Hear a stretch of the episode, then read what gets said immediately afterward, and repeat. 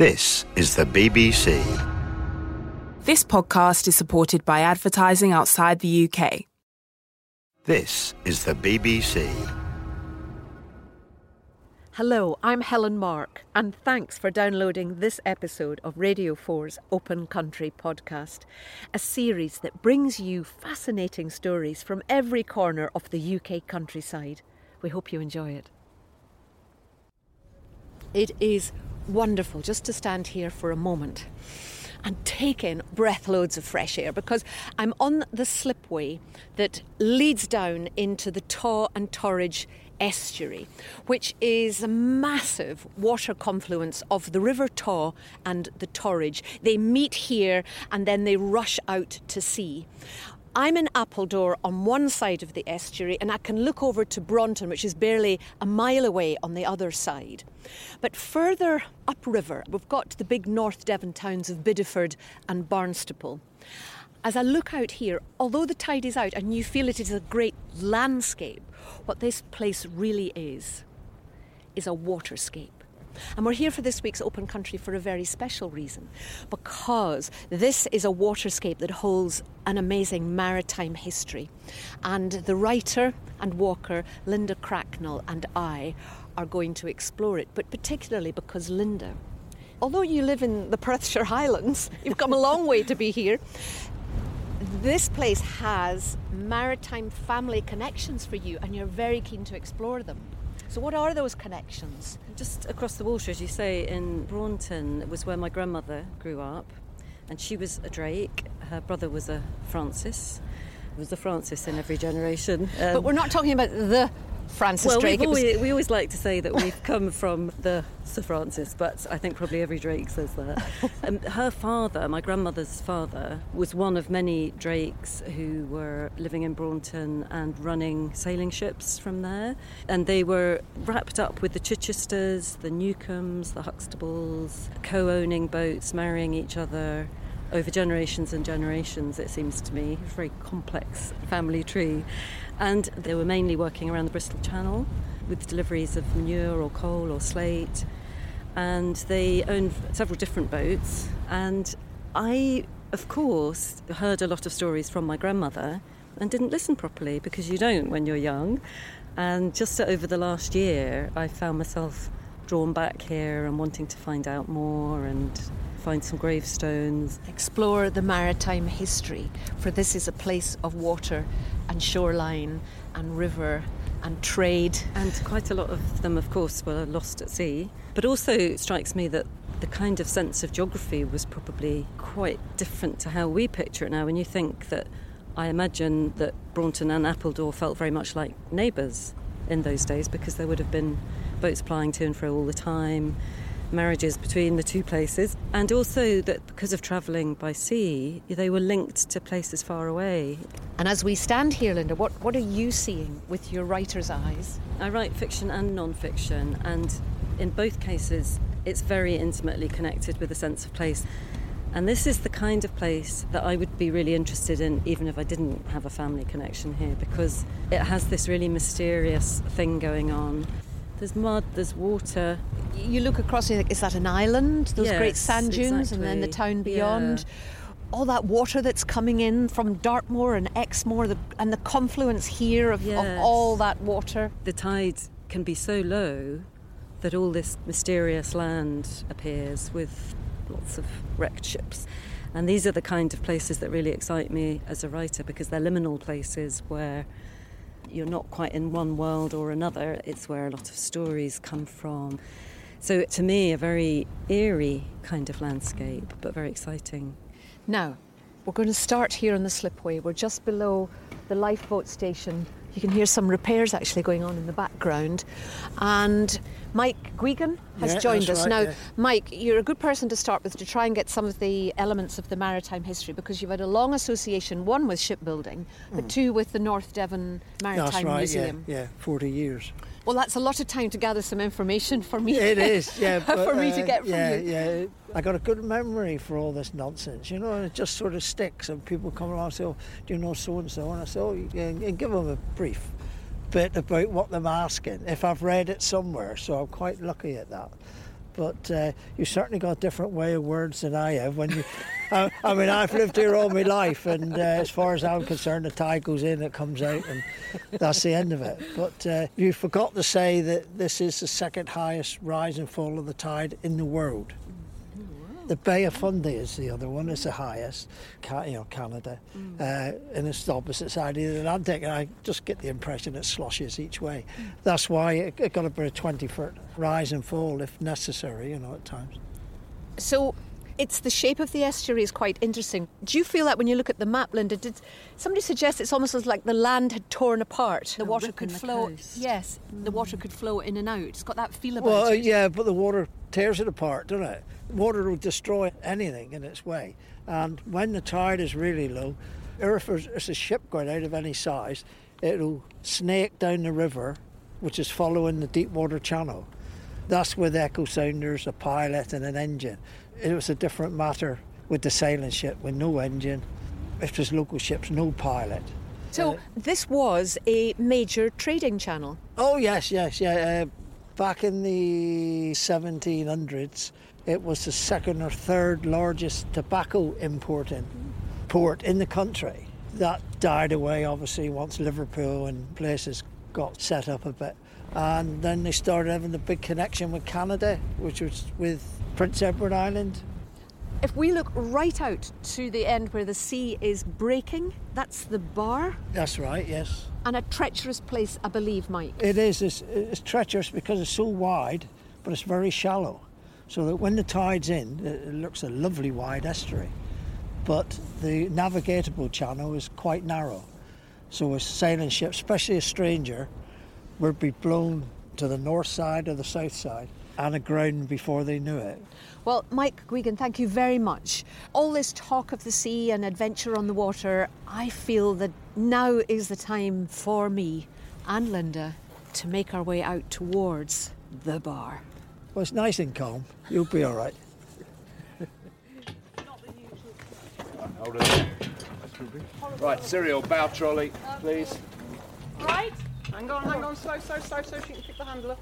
I'm now with the Appledore gig team, and they're manoeuvring this long, slender boat out of a car park. Tricky enough when it's full of cars. And now we cross the road towards the water. How long is the boat? 32 feet. And how many are going to be in the crew? There's a crew of six and one cox. Is that which you? is me. Yep. I'm Andy, so I don't I don't row it, I steer it. You'd normally expect to have the uh, largest and heaviest person rowing, wouldn't you, rather than as a cox? We're slightly contrary like that. We're handicapped with Andy. Steady down. Right, one, two, three. Well done. Okay. Wait, wait. She'll slide in from there. And take it up there towards you. Tony. Amongst the team of six, we have Naomi Cudmore. And you're in the middle, Naomi. I'm in seat five. Some people call it bow stroke because everyone on bow side is following me and everyone on stroke is following Tomo, who's sitting Just beside me. Now, at this point, before we set sail, what you're all doing is holding the oars upright, and they are almost as long as the boat.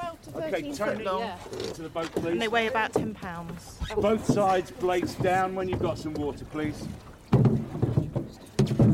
That's lovely bow side. Keep it coming, please. So I'm actually breaking the rules because we're not usually allowed to talk at this point because we're supposed to listen. But I can multitask, I'm a girl. And stroke side, join in, please. Stroke side, join in.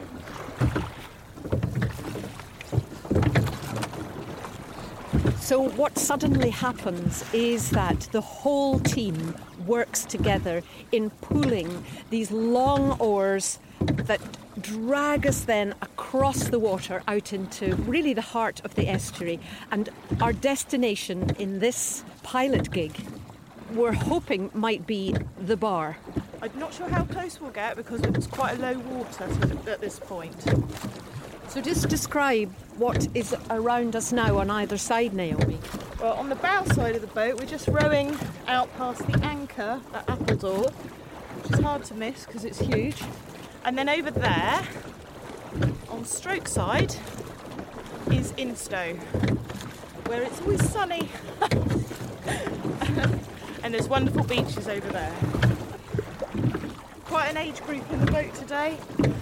I'm loving this because I'm the youngest for once in my life. And in the bow, you've got Tony, who I think is 83. We're going past now the slipway I was on earlier on. We've got lots of teams in our club. We're really lucky. We've got nearly 100 members, I think. So it can be a lifelong experience, this coming out on, on Yeah. the pilot gig. It's brilliant. Absolutely. It's my therapy, so Yeah, because you're the editor of the Exmoor magazine. that's right. So coming out onto the water for you is a very important personal experience. It's really important, yeah. I mean, sometimes you think, oh God, I can't put the time in, but if I don't go for a week, I get in a right grump. so I know that it's important, and also um, it means I drive over the top of Exmoor in all weathers, which is good for my job because I see things and have time to think when the phone's not ringing. So actually, although there are times in bad weather where it's a chore, mainly it's quite a treat just to get away. What we are doing now would have been done for several hundred years.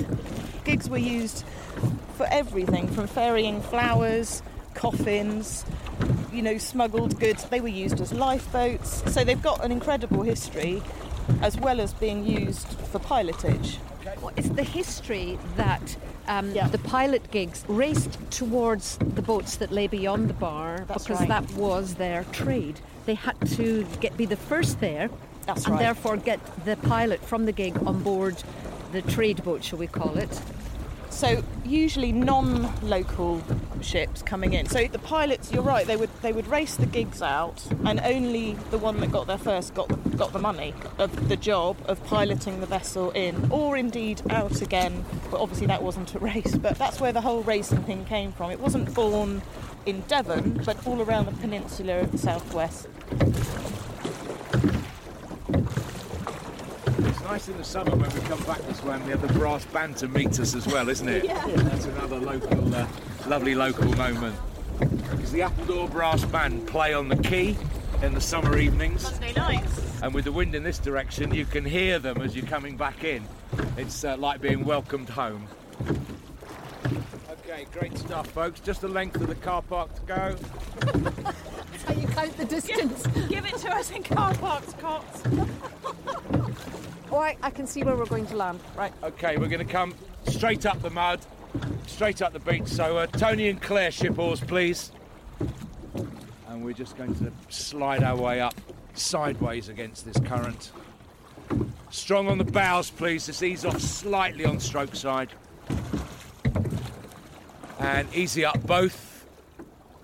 Keep your blades out, ready to hold water.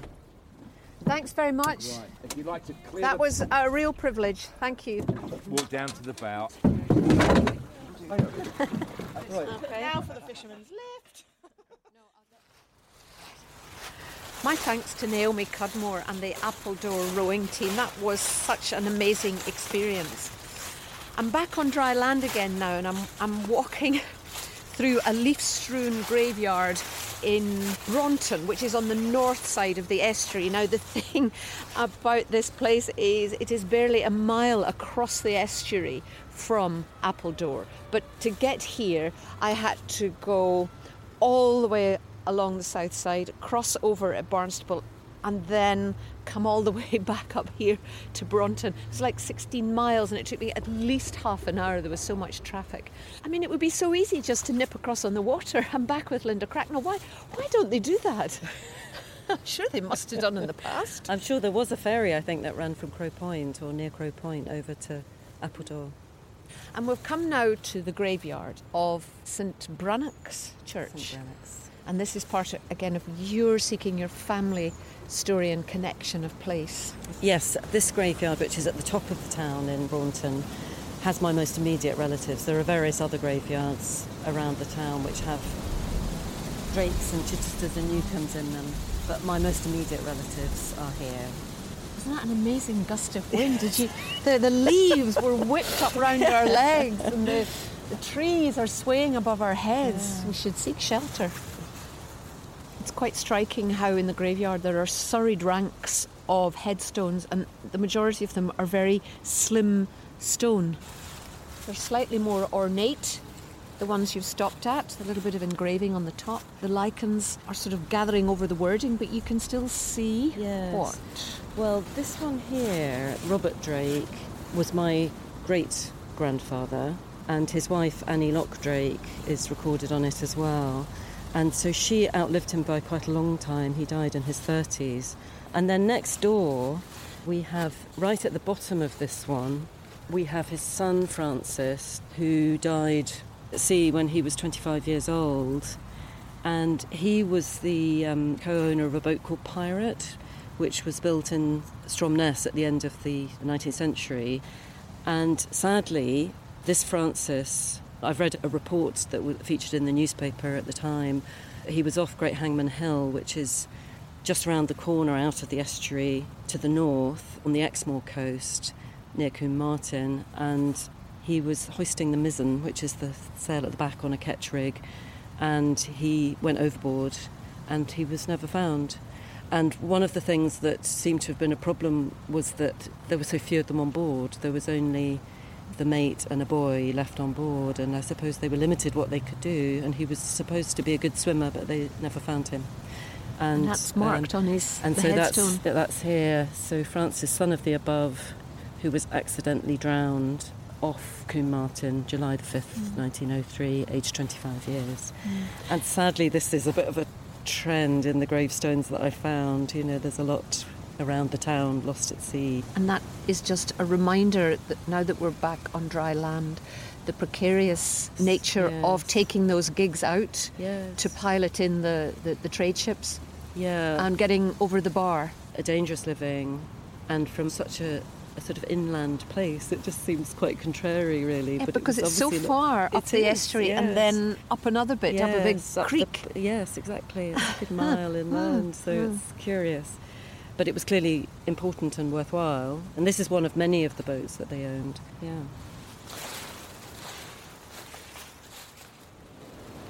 The sense of this being a very wild and open landscape is, is all around us now, for the wind has picked up and it is driving across the open fields here, and particularly where I am now, because this is a really special part of this landscape. It's known as, and I hope I've got the name right, the Great Field. Yeah. And I'm with the Hartnells, John and his son David, and you're both farming, but this part of the farm has an incredible historical story. So, how can we start telling that, John? Well, uh, the Great Field, the legend has it, originated with the Saxons. They marked it all out, and it used to be all this strip farming. And years ago, there used to be lots and lots of strip farming over the country. I did hear there was one left at Nottingham, but this is the only one left. It's changed in as much as the strips years ago, when it was uh, very, very small farms, would be for acre, half acre, or quarter acre, and they would only own two or three acres, and they would live. Or they may go out and do a bit of an odd job in, you know. But uh, things have changed now. A lot of the lands now, for instance, this one outside, he's 23 acres, but they vary as few still about an acre or three parts an acre. So uh, it has had to move with the times and get bigger, you know. There's plots, there's strips. But this, they're still evident on maps, and they're Oh, still, yes. in some places, evident on the land. Oh yes, it, So- all these lands are parted by what they call a landshare, and that's a strip of grass. It's about a foot wide, and it'd be about a foot high. And they're sacred. You mustn't, when you're ploughing, you mustn't plough them out. Out ocean never way on it.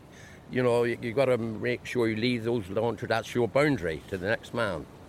So there'll be ridges at the Yeah. side of every strip. Strip every strip. Yeah, yeah, that's right. Yeah.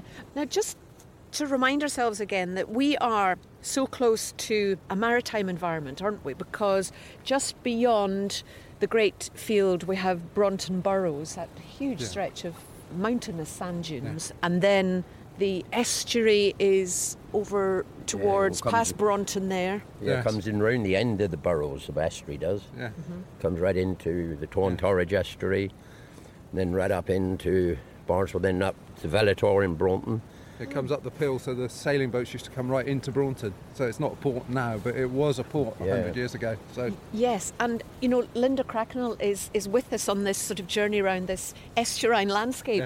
And you had these family connections, Linda, of farmers and sea captains. Yes, I think they called themselves sea captains. I don't think there was any ticket that they had, but they were certainly some of the owners of the, the boats at Velator. farming and sailing was all part of the same thing. One son would be- be a sailor, another son would be a farmer, and some would do both. And fishermen as well. Yeah, that's right. That's right. They bring the lime across from Wales to then put on the land on the fields around here, and it's all interlinked. But how do people like yourself, Linda, know that it's private land because it's just wide and open? I think where you enter, the paths are quite well marked, and there are tracks that go across it. So you- And there's footpaths. yeah, as no, well but you can see the tracks quite easy, and there are quite a lot of tracks. Around each band of strips, there is a track that Yeah. you can get to it. So you're not stepping on other people's land Oh, no, when you're right. trying to get to your No, piece. no, that's right. They all got their access on the Yeah, tracks. that's yeah. And the Southwest Coast Path comes around the edge of the, the Great Field and then Yes, yeah. was going around Horsey Island, but I think at the moment there's a breach in the wall. The council have fenced off and rerouted it a bit. That goes down by the toll road down to the Crow Point. So it's been flooded quite recently and it's got a history of flooding. There's a flood door on there that kept the tide out. Well, that got in disrepair and it gradually got worse and worse, and it's just breached right through the bank now, and it's in dire straits. That they are actually out trying to do something about it now. So I wish them well. I wish them well, but it's a big job. So you know all about this because you are a marsh inspector of the marshlands that, in a way, are the boundary between the worked land and the estuary. Yes, yes. Um, for me sins, and I'm a marsh inspector, chairman of the marsh inspector. Like most organisations, and once you get this job, you got it for life nearly. You know, I've been doing it for many, many years. I'd like to see somebody younger blood coming along. I mean, we got another marsh inspector, but he's brilliant. He's 90 next birthday, but he's still farming. It's still going strong. So is David going to be your successor as a marsh inspector, are you? Following in your dad's footsteps. Well, he does a very good job, and I don't want too much nepotism and sort of too many one family all taking over in one particular area. So I- I'll leave him to it. Unless he lets me get on with the farming, and I let him get on with uh, jobs on the marshes. In this place, I'm just thinking about what we've experienced. We're standing here on the northern side of the Taw Torridge estuary, and I can look across. It's barely half a mile to the mm. slipway where we were in mm-hmm. Appledore. And here we are now on, on this side at Crow Point, having been on the estuary, having been in ancient farming landscapes, and we're back out now with the sand racing across the dunes here, caught up in the wind. What a place. So much to see and do and feel for me. And for me. it almost looks like we could walk across there, doesn't, Doesn't it? Yeah. Of course, one of the things I find fascinating is how the landscape of the estuary changes between high tide and low tide. It's an utterly different place. The appearance up out of the sand of these old wrecks of boats. Mm. Their hulls still Hulls, visible, dotted about the yes, place, a reminder of the treacherousness Yes. of such a place. And that's within the bar. Yes. Now, as we've been travelling, you've been talking to people and collecting ideas and memories. You've got those, but as you're here now and then thinking ahead, what are your thoughts about this part of North Devon? Well, I'm very interested in responding to it in some sort of creative way, and I don't yet know exactly what that'll be, but it's likely to include words, as I'm a writer. I'm finding connections to a place that has something to do with family roots, but also creating my own sense of a memory. I'm very taken by the sense of historical continuity, both through the family, but much further back with the great field being farmed in essentially the same way for so many centuries. And the in a landscape which is constantly changing because the influence of tide yes. and water Yeah. from the land and from the sea, and this confluence all comes Mm, together here where we are now. You know, looking out on the estuary where we are 150 years ago, probably would have been full of sail. And now it's not even a little ferry going across to and fro. It seems sad in some ways that we're not as much people of the sea as, as we used to be. I think, though, to be realistic, it's time that we got out of the wind and the rain and the blowing sand and the tide. come on, come on, let's go. Let's go.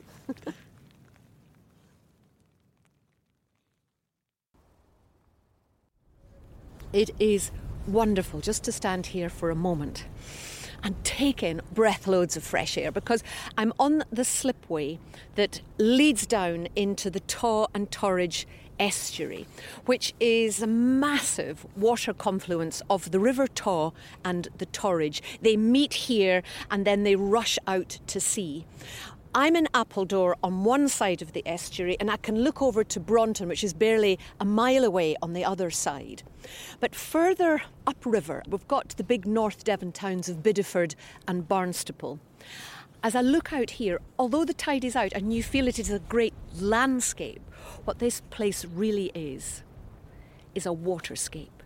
And we're here for this week's Open Country for a very special reason because this is a waterscape that holds an amazing maritime history.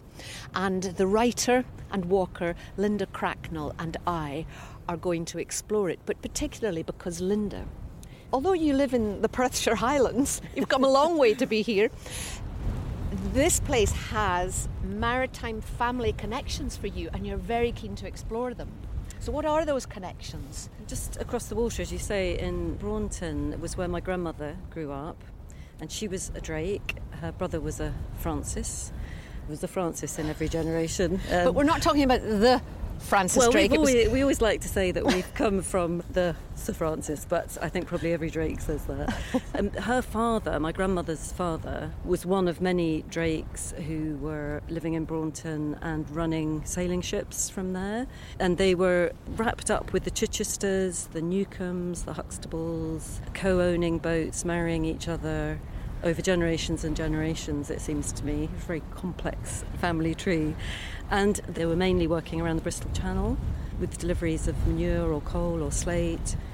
And they owned several different boats. And I, of course, heard a lot of stories from my grandmother and didn't listen properly because you don't when you're young.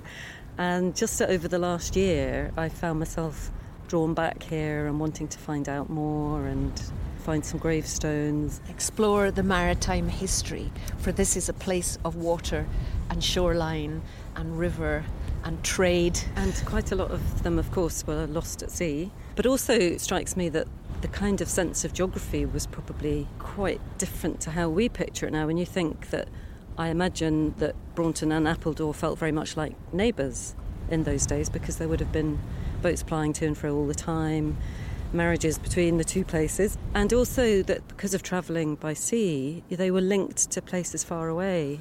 And as we stand here, Linda, what, what are you seeing with your writer's eyes? I write fiction and non fiction, and in both cases, it's very intimately connected with a sense of place. And this is the kind of place that I would be really interested in, even if I didn't have a family connection here, because it has this really mysterious thing going on. There's mud, there's water. You look across and you think, is that an island? Those yes, great sand dunes exactly. and then the town beyond. Yeah. All that water that's coming in from Dartmoor and Exmoor the, and the confluence here of, yes. of all that water. The tide can be so low that all this mysterious land appears with lots of wrecked ships. And these are the kind of places that really excite me as a writer because they're liminal places where you're not quite in one world or another. It's where a lot of stories come from. So, to me, a very eerie kind of landscape, but very exciting. Now, we're going to start here on the slipway. We're just below the lifeboat station. You can hear some repairs actually going on in the background. And Mike Guigan has Yeah, joined us. right, now, yeah. Mike, you're a good person to start with to try and get some of the elements of the maritime history because you've had a long association, one with shipbuilding, but two with the North Devon Maritime. That's right, Museum. yeah, yeah, 40 years.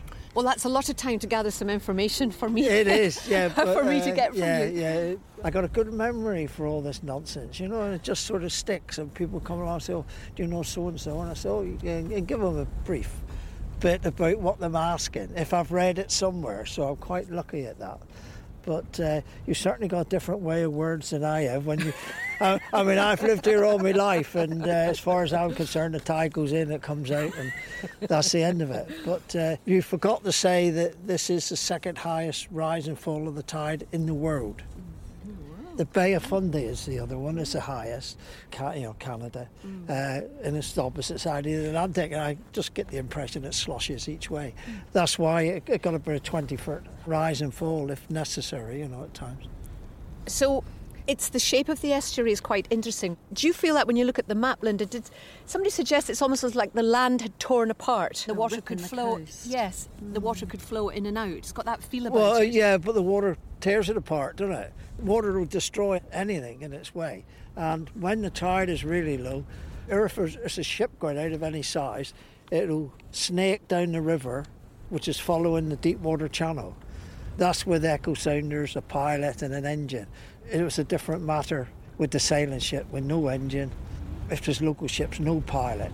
So this was a major trading channel. Oh yes, yes, yeah. Uh, back in the 1700s, it was the second or third largest tobacco importing port in the country. That died away, obviously, once Liverpool and places got set up a bit. And then they started having the big connection with Canada, which was with Prince Edward Island. If we look right out to the end where the sea is breaking, that's the bar That's right, yes. and a treacherous place, I believe, Mike. It is. It's, it's treacherous because it's so wide, but it's very shallow. So that when the tide's in, it, it looks a lovely wide estuary. But the navigatable channel is quite narrow. So a sailing ship, especially a stranger, would be blown to the north side or the south side and aground before they knew it. Well, Mike Guigan, thank you very much. All this talk of the sea and adventure on the water, I feel that now is the time for me and Linda to make our way out towards the bar. Well, it's nice and calm. You'll be all right. Hold it. Right, cereal, bow trolley, please. Right. Hang on, hang on. Slow, slow, slow, slow, so she can pick the handle up. I'm now with the Appledore gig team, and they're manoeuvring this long, slender boat out of a car park. Tricky enough when it's full of cars. And now we cross the road towards the water. How long is the boat? 32 feet. And how many are going to be in the crew? There's a crew of six and one cox. Is that which you? Is me. Yep. I'm Andy, so I don't I don't row it, I steer it. You'd normally expect to have the uh, largest and heaviest person rowing, wouldn't you, rather than as a cox? It's slightly contrary like that. We're handicapped with Andy. Steady down. Right, one, two, three. Lift. Well done. Okay. Wait, wait. She'll slide in from there. And take it up there towards you. Amongst the team of six, we have Naomi Cudmore. And you're in the middle, Naomi. I'm in seat five. Some people call it bow stroke because everyone on bow side is following me and everyone on stroke is following Tomo, who's sitting Just beside me. beside you. Now, at this point, before we set sail, what you're all doing is holding the oars upright, and they are almost as long as the boat. Okay, turn long. to the boat, please. And they weigh about 10 pounds. Both sides, blades down when you've got some water, please. That's lovely bow side. Keep it coming, please. So I'm actually breaking the rules because we're not usually allowed to talk at this point because we're supposed to listen. But I can multitask, I'm a girl. And stroke side, join in, please. Stroke side, join in.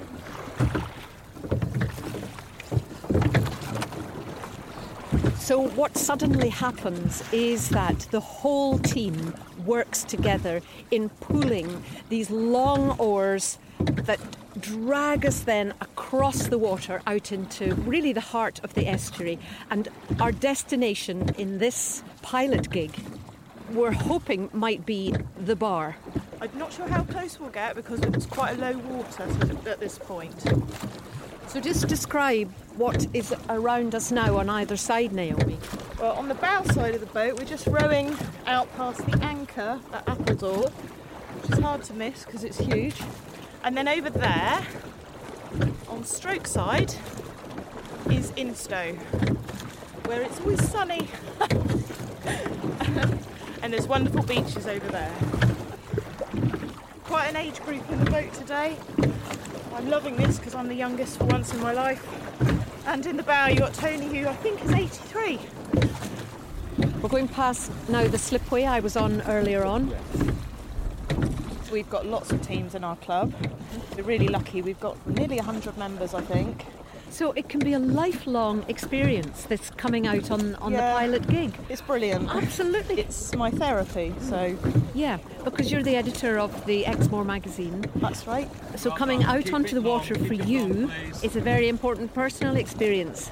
It's really important, yeah. I mean, sometimes you think, oh God, I can't put the time in, but if I don't go for a week, I get in a right grump.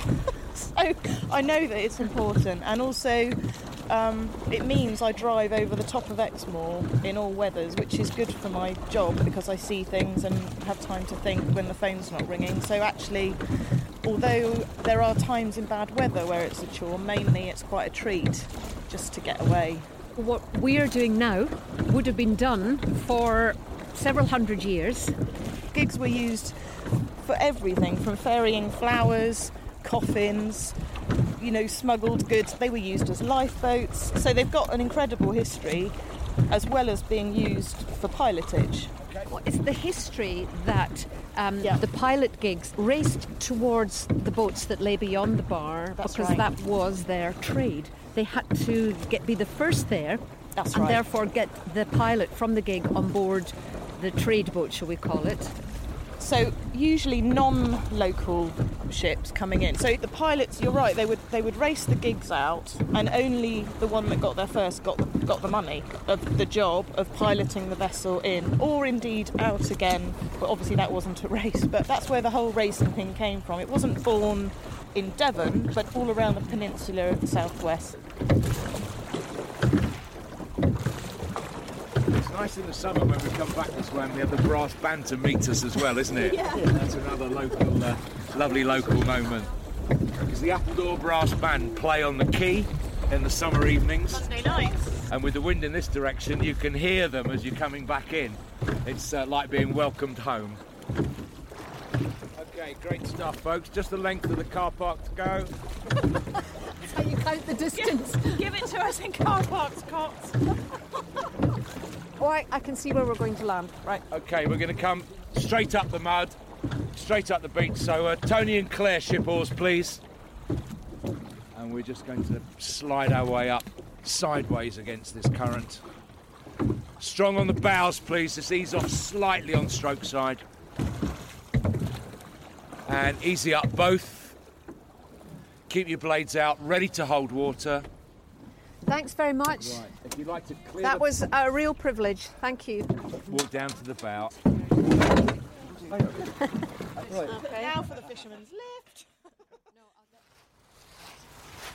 My thanks to Naomi Cudmore and the Appledore rowing team. That was such an amazing experience. I'm back on dry land again now and I'm, I'm walking through a leaf strewn graveyard in Braunton, which is on the north side of the estuary. Now, the thing about this place is it is barely a mile across the estuary from Appledore. But to get here, I had to go all the way along the south side, cross over at Barnstaple, and then come all the way back up here to Braunton. It's like 16 miles, and it took me at least half an hour. There was so much traffic.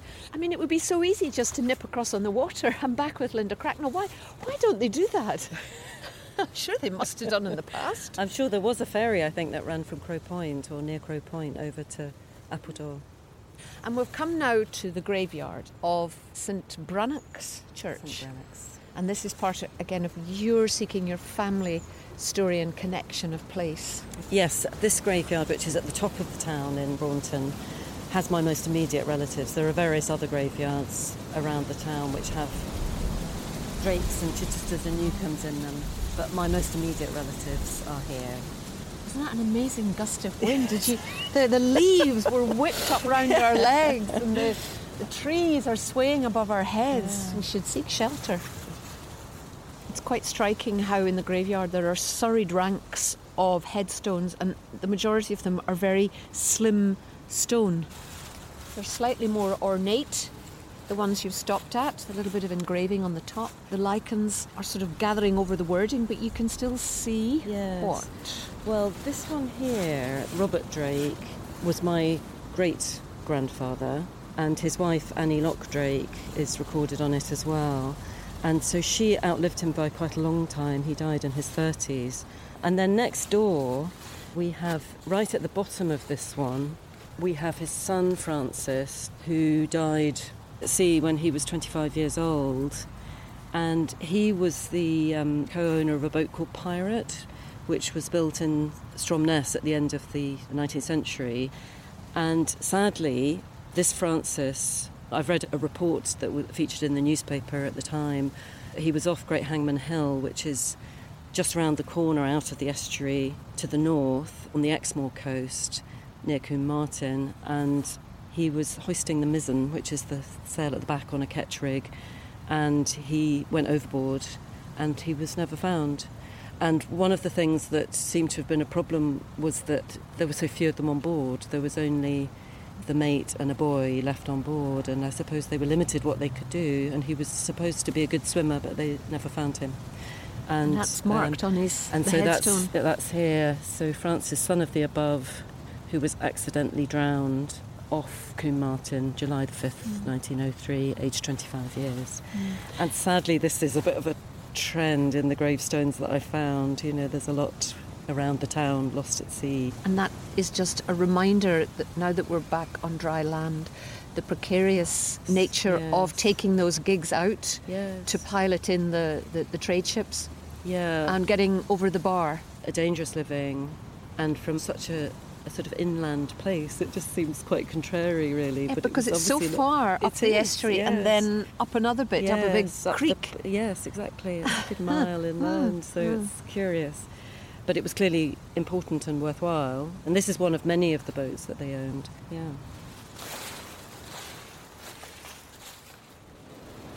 The sense of this being a very wild and open landscape is, is all around us now, for the wind has picked up and it is driving across the open fields here, and particularly where I am now, because this is a really special part of this landscape. It's known as, and I hope I've got the name right, the Great Field. Yeah. yeah. And I'm with the Hartnells, John and his son David, and you're both farming, but this part of the farm has an incredible historical story. So, how can we start telling that, John? Well, uh, the Great Field, the legend has it, originated with the Saxons.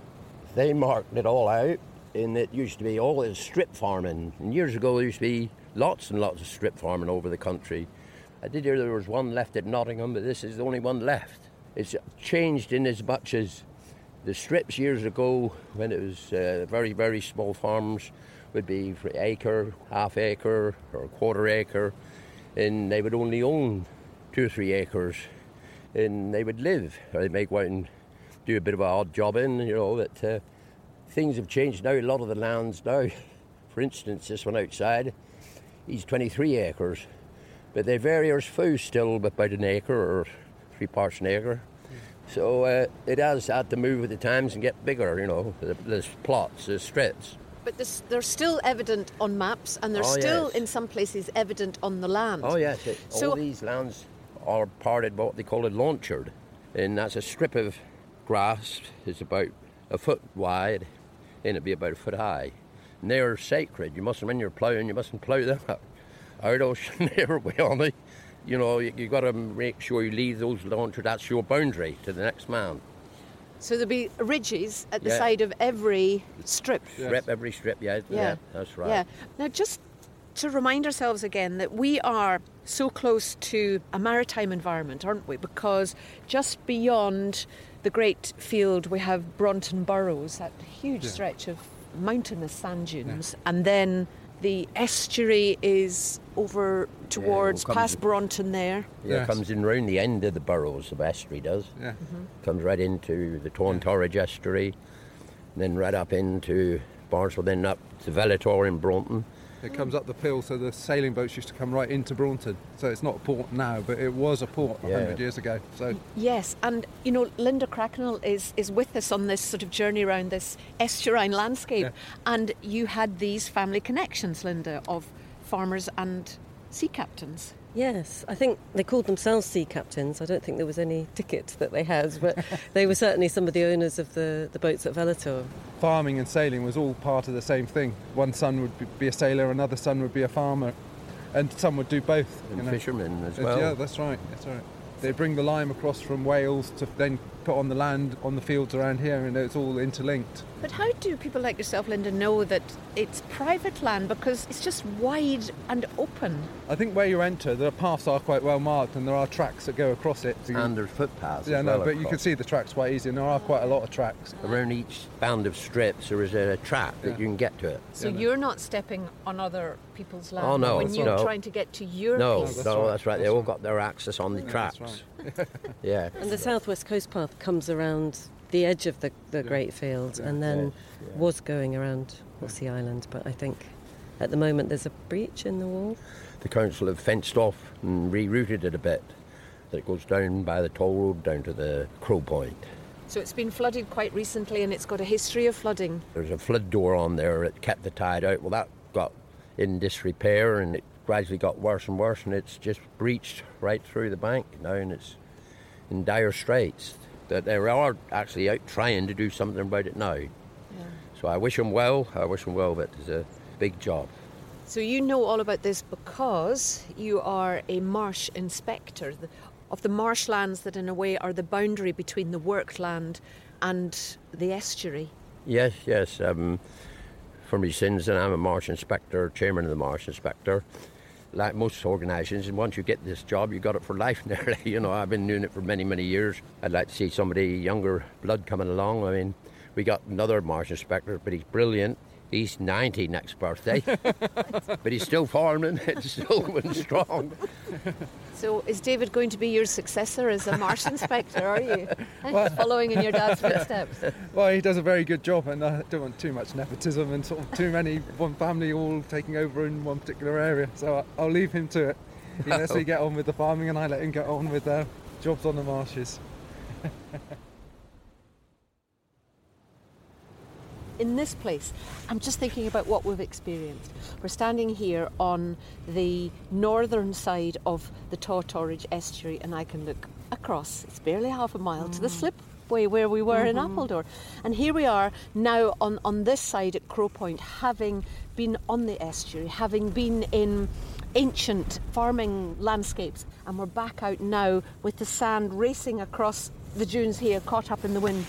What a place. So much to see and do and feel for me. And for me. it almost looks like we could walk across there, doesn't, Doesn't it? Yeah. Of course, one of the things I find fascinating is how the landscape of the estuary changes between high tide and low tide. It's an utterly different place. The appearance up out of the sand of these old wrecks of boats. Their hulls still Hulls, visible, dotted about the yes, place, a reminder of the treacherousness Yes. of such a place. And that's within the bar. Yes. Now, as we've been travelling, you've been talking to people and collecting ideas and memories. You've got those, but as you're here now and then thinking ahead, what are your thoughts about this part of North Devon? Well, I'm very interested in responding to it in some sort of creative way, and I don't yet know exactly what that'll be, but it's likely to include words, as I'm a writer.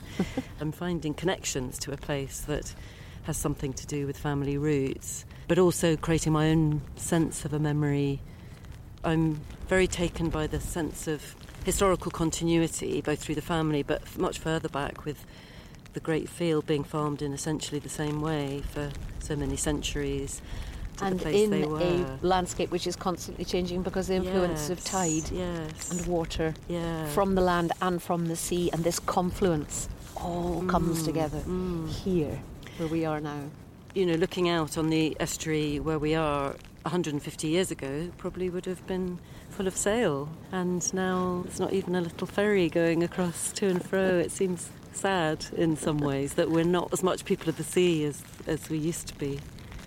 I think, though, to be realistic, it's time that we got out of the wind and the rain and the blowing sand and the tide.